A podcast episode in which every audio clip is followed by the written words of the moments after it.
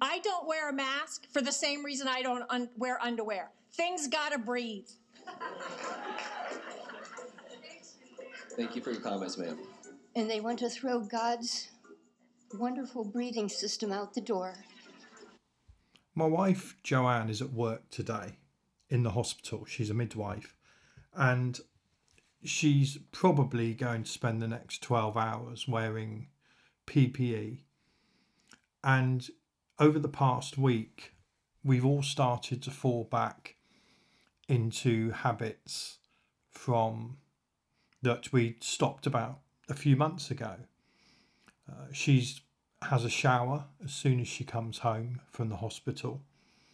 We tend to be wiping food down with a disinfectant wipe uh, as soon as it enters the house. And we're all together just a little bit more aware of the potential threat of COVID again. This has come alongside news reports of the government potentially looking at a two week lockdown as a way of breaking the virus, which has been exacerbated today by uh, news reports of a possible national lockdown again. No doubt shorter than the previous one. But unlike the first time, it seems that the government is seeing numbers that are quite concerning and that they're almost running ahead of popular opinion, even for people like me, who has been extremely careful over the last few months. Uh, we've been out multiple times, uh, but but we do wear masks in shopping centres and in any enclosed building if we're asked to, and we wash our hands regularly and we use hand sanitizer. But it, this came to mind this morning. Uh, I dropped my daughter off at dancing, went to get a coffee from the uh, coffee machine in the uh, local petrol station, and I'm stood there dutifully wearing my mask. And this old guy, he must have been about 70, was waiting to use the machine while I got mine and he stood there and said, Like being a sheep, do you? And I just sort of looked at him and said, Sorry, what do you mean? He goes, Wearing your mask. You're pathetic. Now, I'm not someone who's prone to violence, and I'm not someone who's prone to just randomly shouting at people, particularly pensioners. But in this case, I did tell him to F off and a few other choice words and then started having a, a little bit of a rant at him through my mask. And it's something that a few of my friends have said that they've been through, in that they've had people either comment to them with regard to not wearing a mask, sorry, you know, that comment to them with the fact that they're wearing a mask, or they've been brave enough to make a comment to someone who's not wearing one. And certainly over the past four weeks, I would say that I'm seeing more and more people not wearing a mask. It's almost as though uh, the population's collective memory is only a couple of weeks long. If I go back a month and I would go into a shop, almost everyone would be wearing a mask. I'm now seeing probably at least a third, possibly a half, not bothering because in their minds the virus has gone and I think some of this may come from the notion that only 1% of people die of COVID 19. Here's some figures for you. Um, if one person dies, 19 people will require hospitalisation. 18 of those will have permanent heart damage for the rest of their lives. 10 will have permanent lung damage three will have strokes, two will have neurological damage, and two will have neurolog- neurological damage that leads to loss of cognitive function.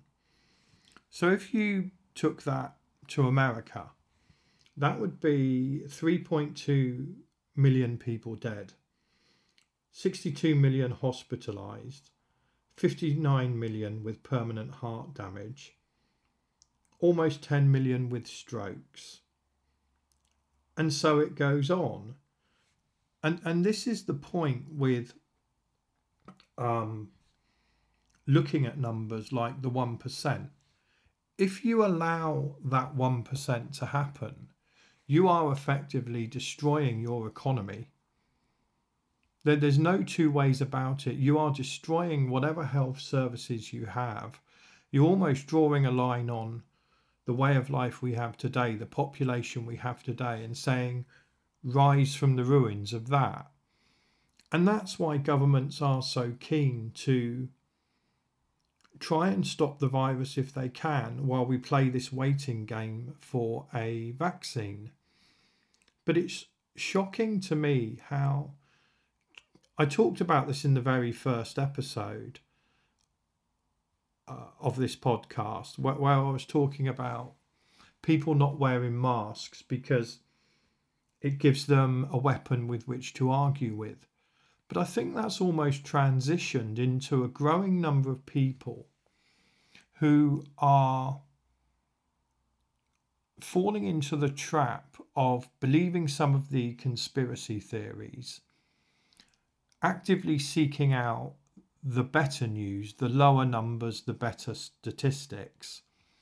And it's purely because they're scared it, it's curious to me if I look at this person today who had a go at me, he was very, very overweight and he must have been about 70. He to me is your classic person who could easily fall within that 1%. I must admit, as I walked away from him, I was you know, kind of hoping he would, but that would be cruel. And so I'm starting to think that people are just scared of what's happening and that they're clinging on to any sign of hope. And to them, having any form of lockdown is giving in. If you have if you have lockdown, you're basically saying the virus is winning. It's just unfortunate that having a lockdown is actually the way to beat the virus and the only reason we have lower deaths now, or we have for the last few months, is because of the lockdowns all across Europe and initially in the US. As things have opened up, the virus has come back, so I suspect we're going to be stuck with it for at least six months until we do get the appropriate vaccine. It's just unfortunate that with all the conspiracies going around, it could well be that a lot of people won't even take the vaccine or, or will rally against it. But I guess that's for another time, and we can only cross that bridge when we come to it. It's just sad for me, really, because I think the people who are doing the right thing and going through the huge inconvenience of putting a little bit of paper over their mouth and nose and, and just being a little bit aware and socially distancing when they can, they're the ones who are going to suffer.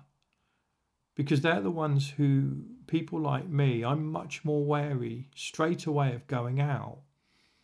And the fact that we're causing this by not socially distancing and not wearing masks, and there can be no doubt this is caused by people being dicks it's as simple as that. We can blame the government for many things. The, the, the test and trace in the UK is appalling. It's absolutely terrible.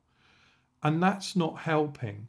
But if you had a really good system in place, all that does is give more flexibility for people to be dicks. And so, if the vast majority did things the right way, we wouldn't be where we are now facing another lockdown. And it's ironic that the people causing the problem, you and I know they're going to be the first ones to complain loudly about a lockdown and to break the rules at every opportunity. And so we continue. And so we potentially go through this cycle for minimum another half a year. As I've said before, I, I'm currently in a position where I, I can afford to pay the mortgage. I do have a job. My wife has a job. So I am aware that a lot of this is easy for me to say. I would imagine that if I could barely afford to put food on the table, I would possibly be, my mind would, would be turned to get the economy back. But I would hope that I would still have enough sense to see the bigger picture and to understand what's needed collectively to resolve this. It just feels to me that it's a battle no government can win and no sensible part of the population can win either.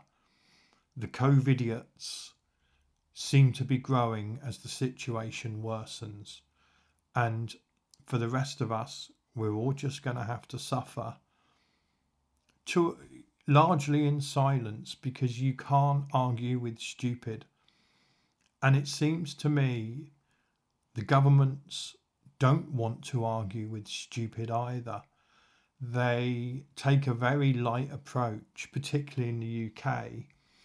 It, you walk into a shop and it says that it's mandatory to wear a mask, but the companies that run the shops won't let their staff challenge people who aren't wearing masks.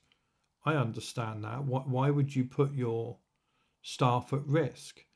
And no one has enough police. So, you again, everything we're asked to do is reliant on people just being normal people. And sadly, we don't seem to have enough of them. It was just a quick really quick podcast, just a thought, because I was a bit annoyed about this guy this morning. And the more and more people I'm seeing obviously flouting the rules. And the fact that my son has gone back to university and he could be locked down again away from his family and watching my wife go through this hell every day. No, a lot of people just don't care about that. They're more concerned about I don't know the the perceived injustice they feel uh, having to do something extremely simple, and it's so avoidable. It's so easy to resolve, but it ain't gonna happen, and that's a real shame. Thanks for listening. Bye. Thank you.